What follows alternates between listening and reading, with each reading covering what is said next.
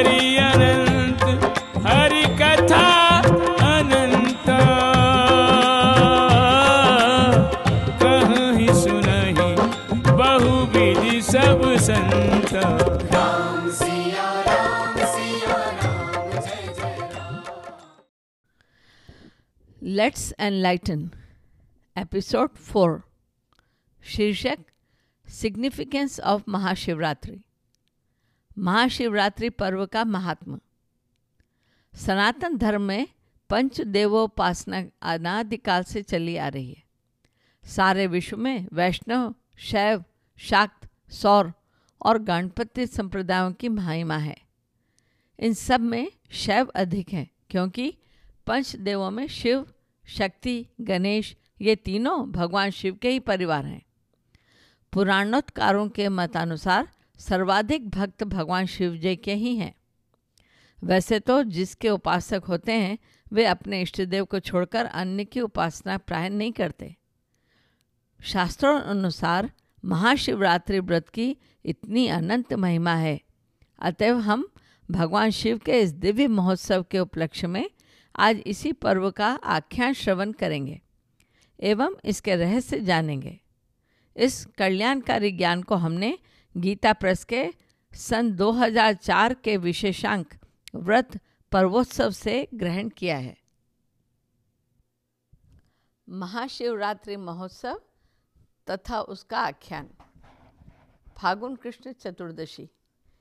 इसके रचयिता हैं आचार्य श्री राम गोपाल जी गोस्वामी। शिवरात्रि का अर्थ वह रात्रि है जिसका शिव तत्व के साथ घनिष्ठ संबंध है। भगवान शिव जी की अति प्रिय रात्रि को शिवरात्रि कहा गया है। शिवार्चन और जागरण ही इस व्रत की विशेषता है। इसमें रात्रि भर जागरण एवं शिवाभिषेक का विधान है। श्री पार्वती जी की जिज्ञासा पर भगवान शिव जी ने बताया कि फागुन कृष्ण पक्ष की चतुर्दशी शिवरात्रि कहलाती है। जो उस दिन उपवास करता है, वह मुझे प्रसन्न कर लेता है।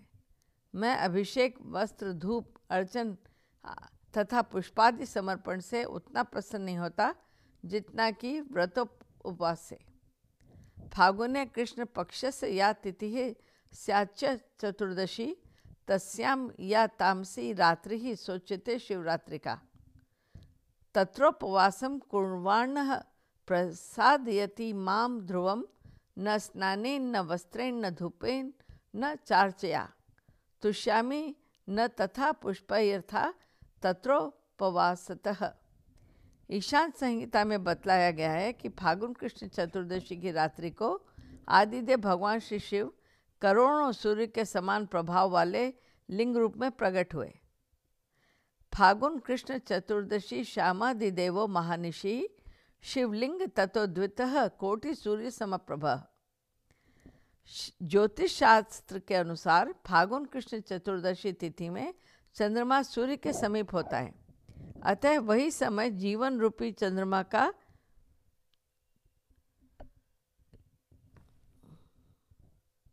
शिव रूपी सूर्य के साथ योग मिलन होता है। अतः इस चतुर्दशी को शिव पूजा करने से जीव को अभिष्टतम पदार्थ की प्राप्ति होती है। यही शिवरात्रि का रहस्य है। महाशिवरात्रि का पर्व परमात्मा शिव के दिव्य अवतरण का मंगल सूचक है। उनके निराकार से साकार रूप में अवतरण की रात्रि ही महाशिवरात्रि कहलाती है। वे हमें काम, क्रोध, लोभ, मोह, मत्सरादि विकारों से मुक्त करके परम सुख, शांति ऐश्वर्य दीप प्रदान करते हैं। चार प्रहर की पूजा का विधान। चार प्रहर में चार बार पूजा का विधान है। इसमें शिव जी को पंचामृत से स्नान कराकर चंदन, पुष्प, अक्षत, वस्त्र आदि से श्रृंगार कर आरती करनी चाहिए। रात भर जागरण तथा पंचाक्षर मंत्र का जप करना चाहिए। रुद्राभिषेक, रुद्राष्टाध्यायी तथा रुद्री पाठ का भी विधान है। अब हम प्रथम आख्यान जो ईशान संहिता से लिया गया है, उसको सुनते हैं। पद्मकल्प के प्रारंभ में भगवान ब्रह्मा जब अंडज, पिंडज, स्वेदज, उद्दिग्ज एवं देवताओं आदि की सृष्टि कर चुके, एक दिन स्वेच्छा से घूमते हुए क्षीर सागर पहुँचे।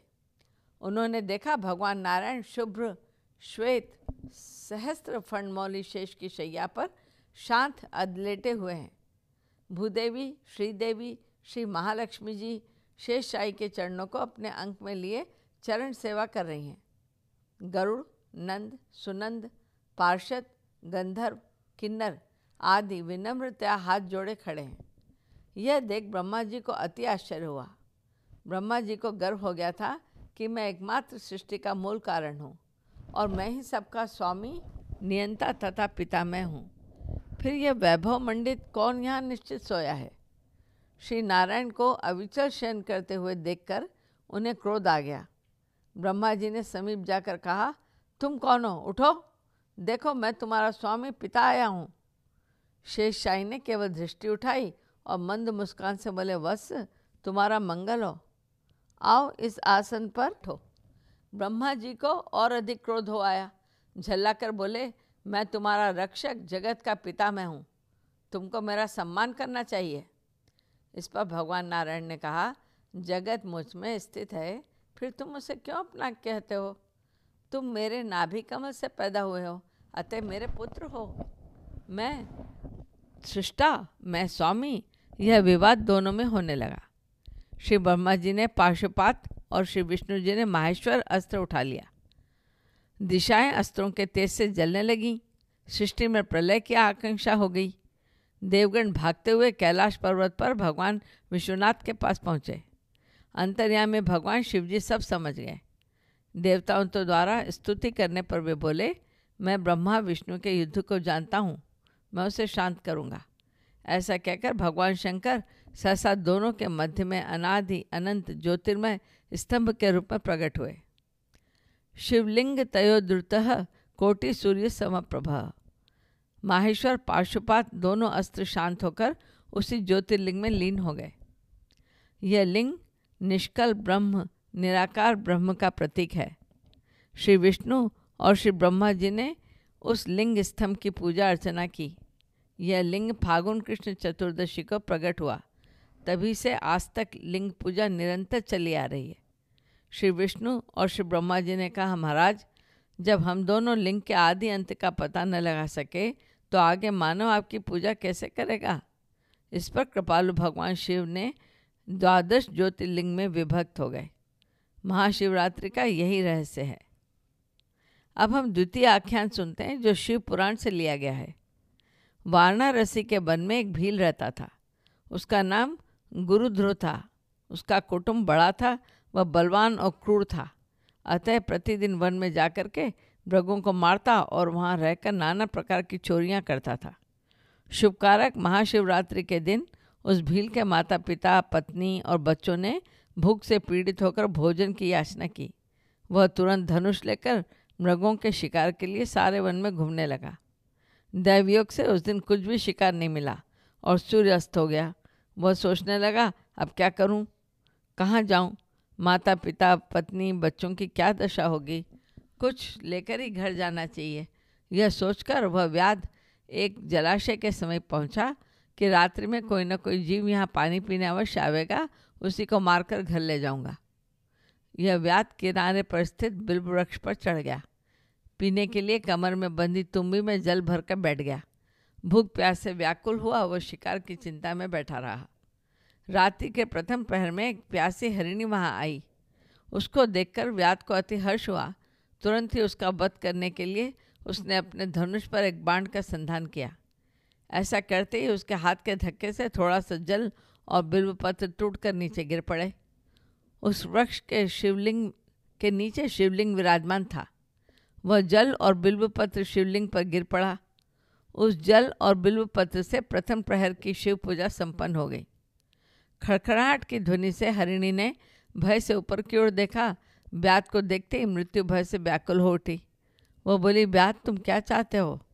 सच सच बताओ ब्याद ने कहा, मेरे कुटुंब के लोग भूखे हैं, अतः तुमको मारकर उनकी भूख मिटाऊँगा मृगी बोली, भील, मेरे माँ से तुमको कुटुंब को सुख होगा। इस अनर्थकारी शरीर के लिए इससे अधिक महान पुण्य का कार्य भला और क्या हो सकता है? परंतु इस समय मेरे बच्चे सब आश्रम में मेरी बाट जो रहे होंगे। मैं उन्हें अपनी बहन को अथवा स्वामी को सौंप कर लौटाऊँगी। मृगी के शपथ खाने पर बड़ी मुश्किल से व्याध ने उसे छोड़ दिया। द्वितीय पहर में उस हरिणी की बहन उसी की राह ढूंढती हुई जल पीने वहाँ आ गई। व्याध ने उसे देखकर बाण को तरकट से खींचा। ऐसा करते समय पुनः पहले की भांति शिवलिंग पर जल बिल्वपत्र गिर गए। इस प्रकार दूसरे प्रहर की पूजा संपन्न हो गई। मृगी ने पूछा, व्याध, ये क्या करते हो? व्याध ने पूर्वत उत्तर दिया, मैं अपने भूखे कुटुंब को तृप्त करने के लिए तुझे मारूँगा। मृगी ने कहा, मेरे छोटे छोटे बच्चे घर पे हैं, अतः मैं उन्हें अपने स्वामी को सौंप कर तुम्हारे पास लौटाऊँगी मैं वचन देती हूँ, व्याध ने उसे भी छोड़ दिया। व्याध का दूसरा प्रहर भी जागते जागते बीत गया। इतने में एक बड़ा हष्टपुष्ट हिरण मृगी को ढूंढता हुआ आया। व्याध के बाण चढ़ाने पर पुनः कुछ जल बिल्वपत्र लिंग पत्नी, लिंग पर गिरे। अब तीसरे प्रहर की पूजा भी हो गई। मृग ने आवाज़ से चौंक कर व्याध की ओर देखा और पूछा, क्या करते हो? व्याध ने कहा, मैं बच्चों को, उनकी माता को सौंप कर मैं तुम्हारा व्यत करूँगा। हरिण ने कहा, मेरे बच्चे भूखे हैं।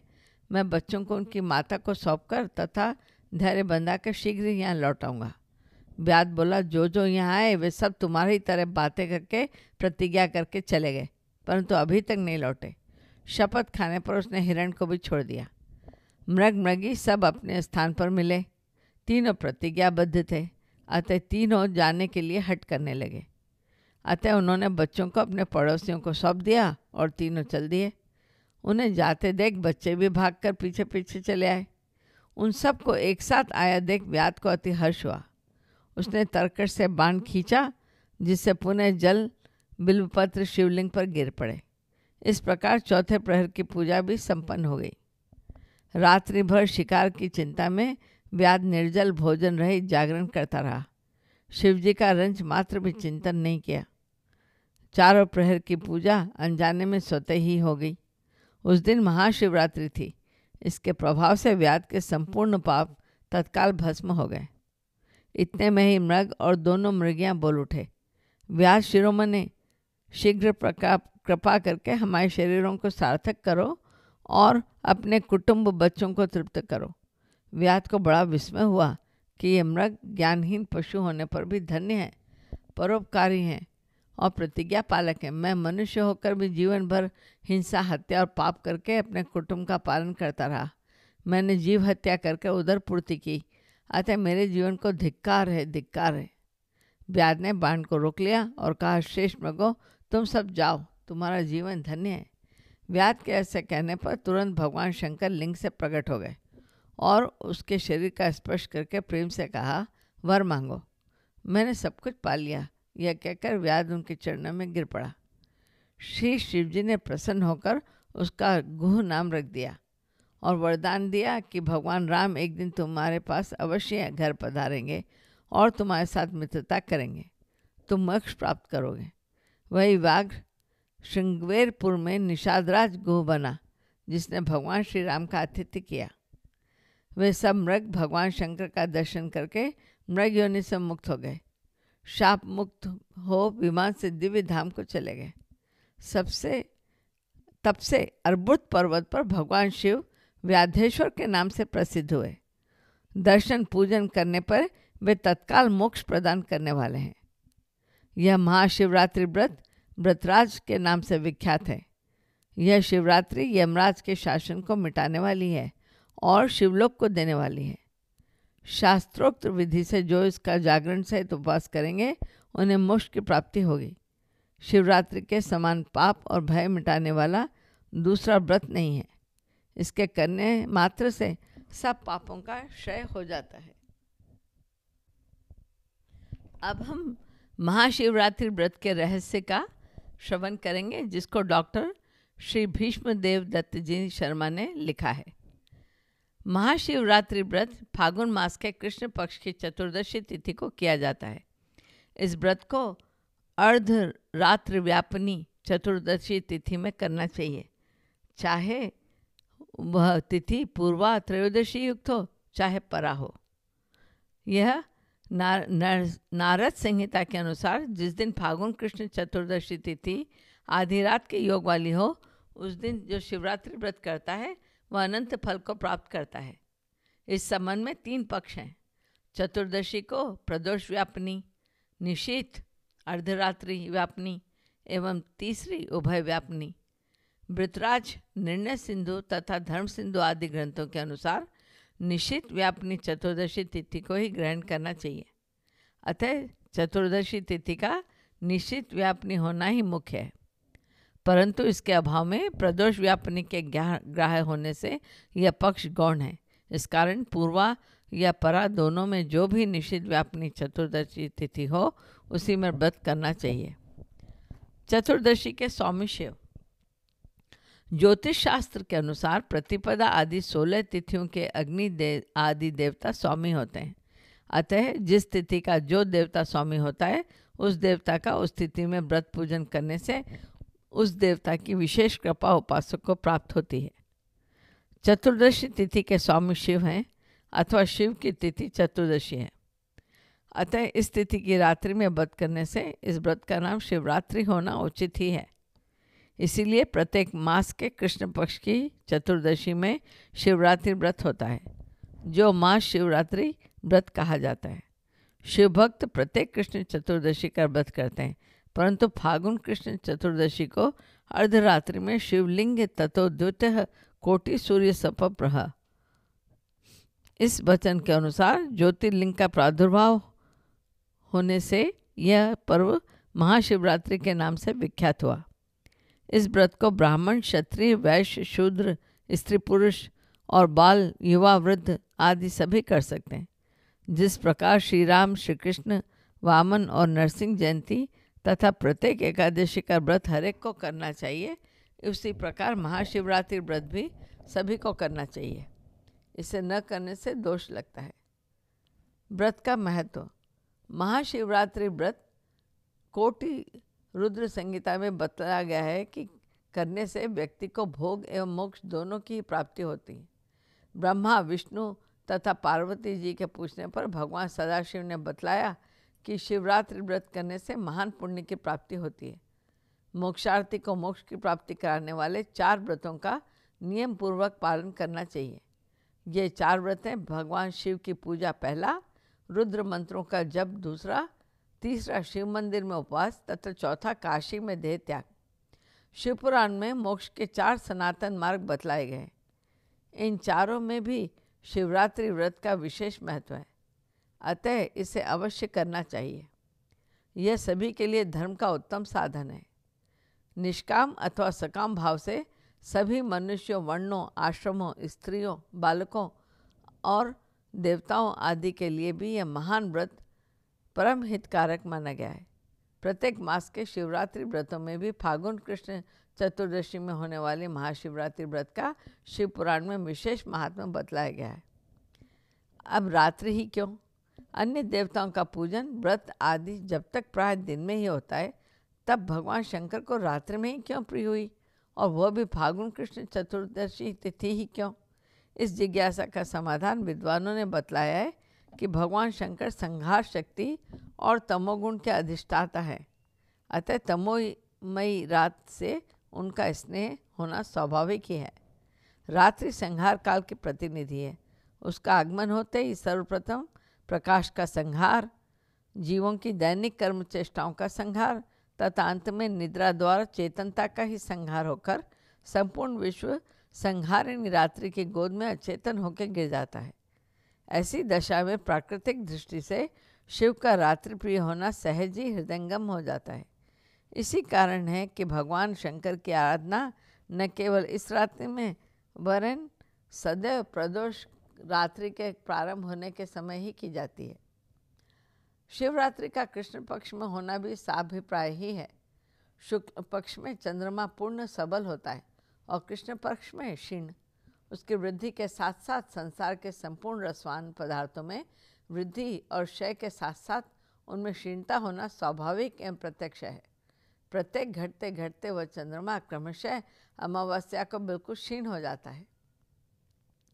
चराचर जगत के यान मात्र मन के अधिष्ठाता उस चंद्र के क्षीण हो जाने से उसका प्रभाव अंड पिंडवाद के अनुसार संपूर्ण भूमंडल के प्राणियों पर पड़ता है और उन्मना जीवों के अंतकरण में तामसी शक्तियाँ प्रबुद्ध होकर अनेक प्रकार के नैतिक एवं सामाजिक अपराधों का कारण बनती हैं। इन्हीं शक्तियों का अपर नाम आध्यात्मिक भाषा में भूत प्रेत आदि है और शिव को इसका नियामक नियंत्रक जाना जाता है। दिन में यद्यपि जगत, आत्मा, सूर्य की स्थिति से आत्म तत्व की जागरूकता के कारण ये तामसी शक्तियाँ अपना विशेष प्रभाव नहीं दिखा पाती, किंतु चंद्रविहीन अंधकारमयी रात्रि के आगमन से वे अपना प्रभाव दिखाने लगती हैं। इसीलिए जैसे पानी आने से पहले पुल बांधा जाता है, उसी प्रकार इस चंद्रशय अमावस्या तिथि के आने से सद्य ही उन तामसी संपूर्ण प्रवृत्तियों के उपशमनार्थ इन वृत्तियों के एकमात्र अधिष्ठाता भगवान आशुतोष की आराधना करने का विधान शास्त्रकारों ने बतलाया है। विशेषता कृष्ण चतुर्दशी की रात्रि में शिव आराधना का रहस्य है। फागुन कृष्ण चतुर्दशी का रहस्य। जहाँ तक प्रत्येक मास के कृष्ण पक्ष की चतुर्दशी शिवरात्रि कहलाने की बात है, वे सभी शिवरात्रि ही कहलाती हैं और पंचांगों में इन्हें इसी नाम से लिखा जाता है। परंतु फागुन की शिवरात्रि महाशिवरात्रि नाम से पुकारी जाती है। जिस प्रकार अमावस्या के दुष्प्रभाव से बचने के लिए उससे ठीक एक दिन पूर्व चतुर्दशी को ये उपासना की जाती है। उसी प्रकार क्षय होते ही वर्ष के अंतिम मास चैत से ठीक एक मास पूर्व फागुन में ही इसका विधान शास्त्रों में मिलता है, जो कि सर्वथा युक्ति संगत ही है। साथ ही रुद्रा के एकादश संख्यामक होने के कारण भी इस पर्व का ग्यारहवें मास फागुन में संपन्न होना इस व्रतोत्सव के रहस्य पर प्रकाश डालता है। अब उपासना रात्रि जागरण क्यों? उपवास में। तो ऋषि महर्षियों ने समस्त आध्यात्मिक अनुष्ठानों में उपवास को महत्वपूर्ण माना है। गीता जी की इस उक्ति विषया विनर, विनिवर्तनते निराहारस्य देहिन के अनुसार उपवास विषय निवृत्ति का अचूक साधन है। अतः आध्यात्मिक साधना के लिए उपवास करना परम आवश्यक है। उपवास के साथ रात्रि जागरण के महत्व पर गीता जी का यह कथन अत्यंत प्रसिद्ध है। या निशा सर्वभूतानाम तस्या जागृति संयमी। इसका सीधा तात्पर्य यही है कि उपवास आदि द्वारा इंद्रियों और मन पर नियंत्रण रखने वाला संयमी व्यक्ति ही रात्रि में जाकर अपने लक्ष्य को प्राप्त करने के लिए प्रयत्नशील हो सकता है। अतः शिवोपासना के लिए उपवास एवं रात्रि जागरण के अतिरिक्त और कौन साधन उपयुक्त हो सकता है? रात्रि प्रिय शिव से भेंट करने का समय रात्रि के अलावा और कौन समय हो सकता है? इन्हीं सब कारणों से इस महान व्रत में व्रतिजन उपवास के साथ रात्रि में जाकर शिव पूजा करते हैं। पूजा विधि, शिव पुराण के अनुसार व्रति पुरुष को प्रातकाल उठकर स्नान संध्या आदि कर्म से निवृत्त होकर मस्तक पर भस्म का त्रिपुण तिलक और गले में रुद्राक्ष माला धारण करके शिवालय में जाकर शिवलिंग का विधिपूर्वक पूजन एवं शिव का नमस्कार करना चाहिए। तत्पश्चात उसे श्रद्धापूर्वक व्रत का इस प्रकार संकल्प करना चाहिए। शिवरात्रि व्रतम होतेत करिष्यम महाफलम। निर्विघ्न वस्तु में चात्र तो प्रसादत जगतपते। यह कहकर हाथ में लिए हुए पुष्पाक्ष, जल आदि को छोड़ने के पश्चात यह श्लोक पढ़ना चाहिए। देवदेव महादेव नीलकंठ नमस्तुते कर्तुमिच्छाम्यहम देवम शिवरात्रि व्रतम तव। तब प्रसाद देवेश निर्विघ्न भवेदिति, कामाद्या शत्रु माम वे पीड़ा कुरंतु नैभी। हे देव देव हे महादेव, हे नीलकंठ, आपको नमस्कार है। हे देव, मैं आपका शिवरात्रि व्रत करना चाहता हूँ। हे देवेश्वर, आपकी कृपा से व्रत निर्विघ्न पूर्ण हो और काम क्रोध, लोभ आदि शत्रु मुझे पीड़ित न करें। रात्रि पूजा। दिन भर अधिकार अनुसार शिव मंत्र का यथाशक्ति जप करना चाहिए, अर्थात जो द्विज हैं, जिनका विधिवत संस्कार यज्ञोपवित हुआ है तथा नियम पूर्वक धारण करते हैं, उन्हें ओम नमः शिवाय व्रत का जप करना चाहिए। परंतु जो द्विजेतर अनुप, अनुपनीत एवं स्त्रियाँ हैं उन्हें प्रणव रहे शिवाय नम, नमः मंत्र का ही जाप करना चाहिए। रुग्ण अशक्त और वृद्धजन दिन में फलाहार ग्रहण कर रात्रि में पूजा कर सकते हैं। वैसे यथाशक्ति बिना फलाहार ग्रहण के रात्रि पूजा करना उत्तम है। रात्रि के चारों प्रहरों की पूजा का विधान शास्त्रकारों ने किया है। सायंकाल स्नान करके किसी शिव मंदिर में जाकर अथवा घर पर ही यदि नर्मदेश्वर अथवा अन्य किसी प्रकार का शिवलिंग हो, सुविधानुसार पूर्वाभिमुख या उत्तराभिमुख होकर तिलक एवं रुद्राक्ष धारण करके पूजा का संकल्प करें। व्रती को पूजा की सामग्री अपने पास रखनी चाहिए। ऋतुकाल के फल, पुष्प, गंधन, चंदन, बिलपत्र, धतूरा, धूप, दीप और नैवेद्य आदि द्वारा चारों प्रहर की पूजा करनी चाहिए। दूध, दही, घी, शहद और शक्कर से अलग अलग तथा सबको एक साथ मिलाकर पंचामृत से शिव को ध्यान कराकर जल यात्रा से, जल धारा से उनका अभिषेक करना चाहिए। चारों पूजनों में पंचोपचार अथवा षोडोपचार, यथा लब्धोपचार से पूजन करते समय शिव पंचाक्षर, ओम नमः शिवाय मंत्र से अथवा रुद्र पाठ से भगवान का जलाभिषेक करना चाहिए। भव, शर्व, रुद्र, पशुपति, उग्र, महान, भीम और ईशान इन आठ नामों से पुष्पांजलि अर्पित कर भगवान की आरती और परिक्रमा करनी चाहिए। अंत में भगवान शंभु से इस प्रकार प्रार्थना करनी चाहिए। नियमो यो महादेव कृतशैव त्वदायज्ञा विसृज्यते मया स्वामिन व्रतम जात मनुत्तमम। व्रतानानेन देवेश यथा यथाशक्ति कृतेन च संतुष्टो भव सर्वाध्य कृपाम गुरु, कुरु ममोपरि। अर्थात, हे महादेव, आपकी आज्ञा से मैंने जो व्रत किया, हे स्वामिन, यह परम उत्तम व्रत पूर्ण हो गया। अतः अब उसका विसर्जन करता हूँ। हे देवेश्वर, सर्व यथाशक्ति किए गए इस व्रत से आज आप मुझ पर कृपा करके संतुष्ट हों। अशक्त होने पर भी यदि चारों प्रहर की पूजा न हो सके तो पहले प्रहर की पूजा अवश्य करनी चाहिए और अगले दिन प्रातकाल पुण्य स्नान कर भगवान शंकर की पूजा करने के पश्चात व्रत की पालना करनी चाहिए। स्कंद और पुराण के अनुसार इस प्रकार अनुष्ठान करते हुए शिव जी का पूजन, जागरण और उपवास करने वाले मनुष्य का पूर्व जन्म नहीं होता।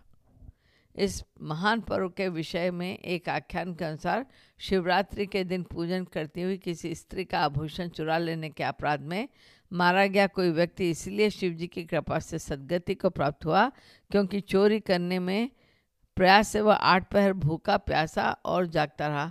इस कारण अनायास व्रत हो जाने पर शिव जी ने उसे सदगति प्रदान कर दी। इस व्रत की महिमा को पूर्ण रूप से वर्णन करना मानव शक्ति से बाहर है। अतः कल्याण के इच्छुक सभी मनुष्यों को यह व्रत करना चाहिए। पर्व का संदेश।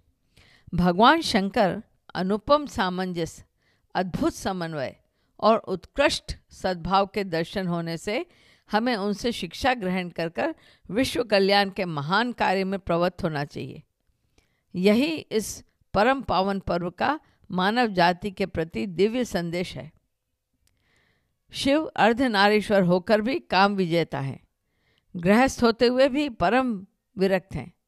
हलाहल पान करने के कारण नीलकंठ होकर भी विष से आलिप्त हैं।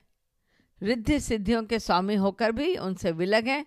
उग्र होते हुए भी सौम्य हैं, अकिंचन होते हुए भी सर्वेश्वर हैं। भयंकर विष, धर, नाग और सौम्य चंद्रमा दोनों ही उनके आभूषण हैं। मस्तक में प्रलयकालीन अग्नि और सिर पर परम शीतल गंगा धारा उनका अनुपम श्रृंगार है। उनके यहाँ वृषभ और सिंह का तथा मयूर एवं सर्प का सहज बैर भुलाकर साथ साथ क्रीड़ा करना समस्त विरोधी भावों के विलक्षण समन्वय की शिक्षा देता है। इससे विश्व को सह अस्तित्व अपनाने की अद्भुत शिक्षा मिलती है। इसी प्रकार उनका शिव विग्रह शिवलिंग ब्रह्मांड एवं निराकार ब्रह्म का प्रतीक होने के कारण सभी के लिए पूजनीय है। जिस प्रकार निराकार ब्रह्म रूप रंग, आकार आदि से रहित होता है, उसी प्रकार शिवलिंग भी है। जिस प्रकार गणित में शून्य कुछ न होते हुए भी सब कुछ होता है, किसी भी अंक के दाहिने होकर जिस प्रकार वह उस अंक का दस गुना मूल्य कर देता है, उसी प्रकार शिवलिंग की पूजा से शिव भी दाहिने मतलब अनुकूल होकर मनुष्य को अनंत सुख समृद्धि प्रदान करते हैं। अतः मानव को उपयुक्त शिक्षा ग्रहण कर कर इस महान शिव, महाशिवरात्रि महोत्सव को बड़े समारोह पूर्वक मनाना चाहिए। शंकर स्तवन गोस्वामी जी की शब्दों में भस्म अंग मर्दन अनंग, संतत असंग हर। शीस गंग गिरजा अर्धंग, भूषण भुजंग बर। मुंड माल भिदु बाल भाल, डमरू कपाल कर। विबुध ब्रंद नव कुमुद चंद, सुख कंद सूलधर त्रिपुरारी त्रिलोचन दिग्बसन बिस भोजन, भव भय हरण। कह तुलसीदास सेवत सुलभ शिव शिव शिव शंकर शरण। आज के इस दिव्य ज्ञान श्रवण को यहाँ विराम देते हुए मेरा मृदुला चतुर्वेदी का आप सभी को साधन नमन व जय सिया राम हरि अनंत, हरि कथा।